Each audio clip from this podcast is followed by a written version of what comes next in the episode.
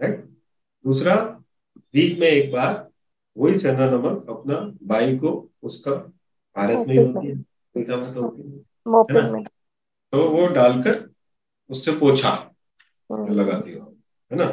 तो वो उससे वो पूरा जो नेगेटिविटी है उसको एब्जॉर्व करता है। वो that is also good thing week में एक बार ही कराना अब ये प्रश्न मत जो रोज कराए तो रोज कराएँगे तो टाइल्स खराब हो जाते हैं। या अगर आप किराए के मकान होते हो तो मकान मालिक आपको गाली देता हुआ आएगा तो वीक में एक बार आप करा सकते हो। दूसरा बहुत ज़्यादा तनाव बहुत ज़्यादा डिप्रेशन जैसा आ रहा है तो रॉक सॉल्ट से नहाना। तो थोड़ा सा वो सेंधा नमक डाल के सात एक दिन नहाते हैं क्लीन हो जाता है सैटन का क्लीननेस हो जाती है। That is also three things which you can do for Shani अपने पितरों का, अपने पूर्वजों का सम्मान करना ईगो अवॉइड कर सैटन हेट्स ईगो अधिक जानकारी के लिए मेरा शनि की साढ़े सती वाला वीडियो देख तो शनि को नफरत है ईगो अपना रात में बर्तन को धोकर सिंक को क्लीन करना। अब ये जो है, वो थोड़ी इम्प्रैक्टिकल हो गई है ना। फास्टिंग ऑन शनि अमावस्या शनि का ग्रह मंत्र और बीज मंत्र। ये शनि का ग्रह मंत्र, ओम शम शनिश्चराय नमः दैट इज़ शनि अब जैसे जो बात कही है, अब ये काफ़ी जगह पर आपको ये मिलेगी ना, रात में बर्तनों को आप नहीं रखो, ये करो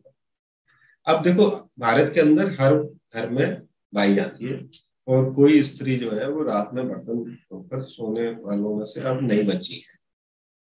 ये प्रैक्टिकल बात राइट तो जितना हो जाए, उतना ही करना चाहिए। ऐसा नहीं हो कि फिर आप बस ये है कि एटलीस्ट एक जो सबसे इंपॉर्टेंट है रात को एज अगर आप खुद भी आदमी हो, आदमी मतलब मेल हो, और अपना किचन खुद मैनेज करते हो तो भी, और स्त्री हो तो भी। एटलीस्ट किचन क्लीन होना चाहिए। राइट किचन क्लीन का मतलब यह है कि आपने जो भी बनाया, आपका प्लेटफॉर्म क्लियर है, आपके सिंक में आपने पूरे बर्तन एक साथ रख दिए, वो एक जगह आ गए।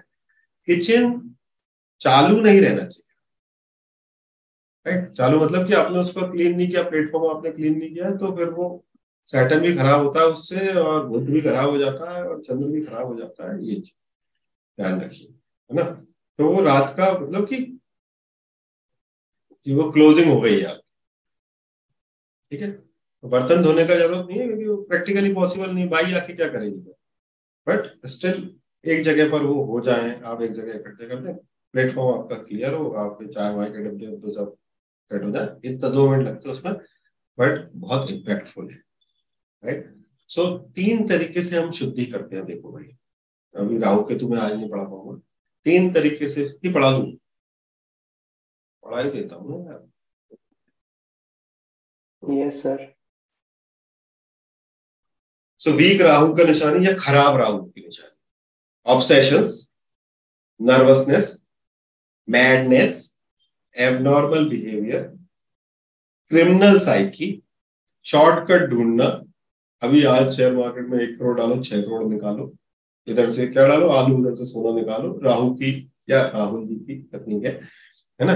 Addiction inability to let go surrender नहीं कर पाना, है ना? छोड़ नहीं पाना चीज़। ये राहु के खराब होने के निशान माँ दुर्गा प्रत्यादि देवता नव Durga is also Durga right so everything which is done for Durga is including your Rahu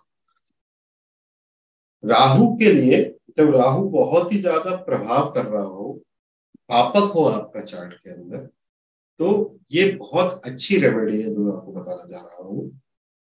चार नारियल, चार क्यों? क्योंकि चार राहु का नंबर है राइट न्यूमरोलॉजी में वैदिक न्यूमरोलॉजी के अंदर राहु का नंबर चार है। और राहु के पास केवल सर है इसलिए नारियल। नारियल कौन सा? नारियल पानी पीने वाला नहीं जटा वाला नारियल राइट जो कि आप पूजा में यूज़ करते हैं।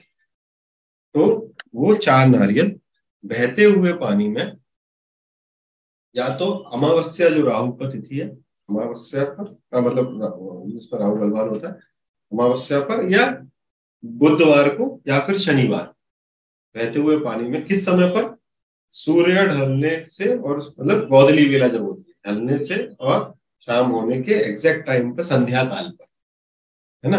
वो संध्या काल पर आप जब राहु को, राहु के ये, चार नारियल को बहते हुए पानी में ना? पानी की एक्टिविटी हमेशा बहते हुए पानी उसमें बहाते हैं। इस भाव से बहाते हैं कि ये जो इतना ज़ोर आ रहा है, विचार आ रहे हैं, इतनी तकलीफें आ रही हैं ऑब्सेशन राहु अलग अलग तरीके से आपके जीवन में आता है ना? तो ये मैंने अपना सर दान कर दिया भाई ये मेरा निकल गया।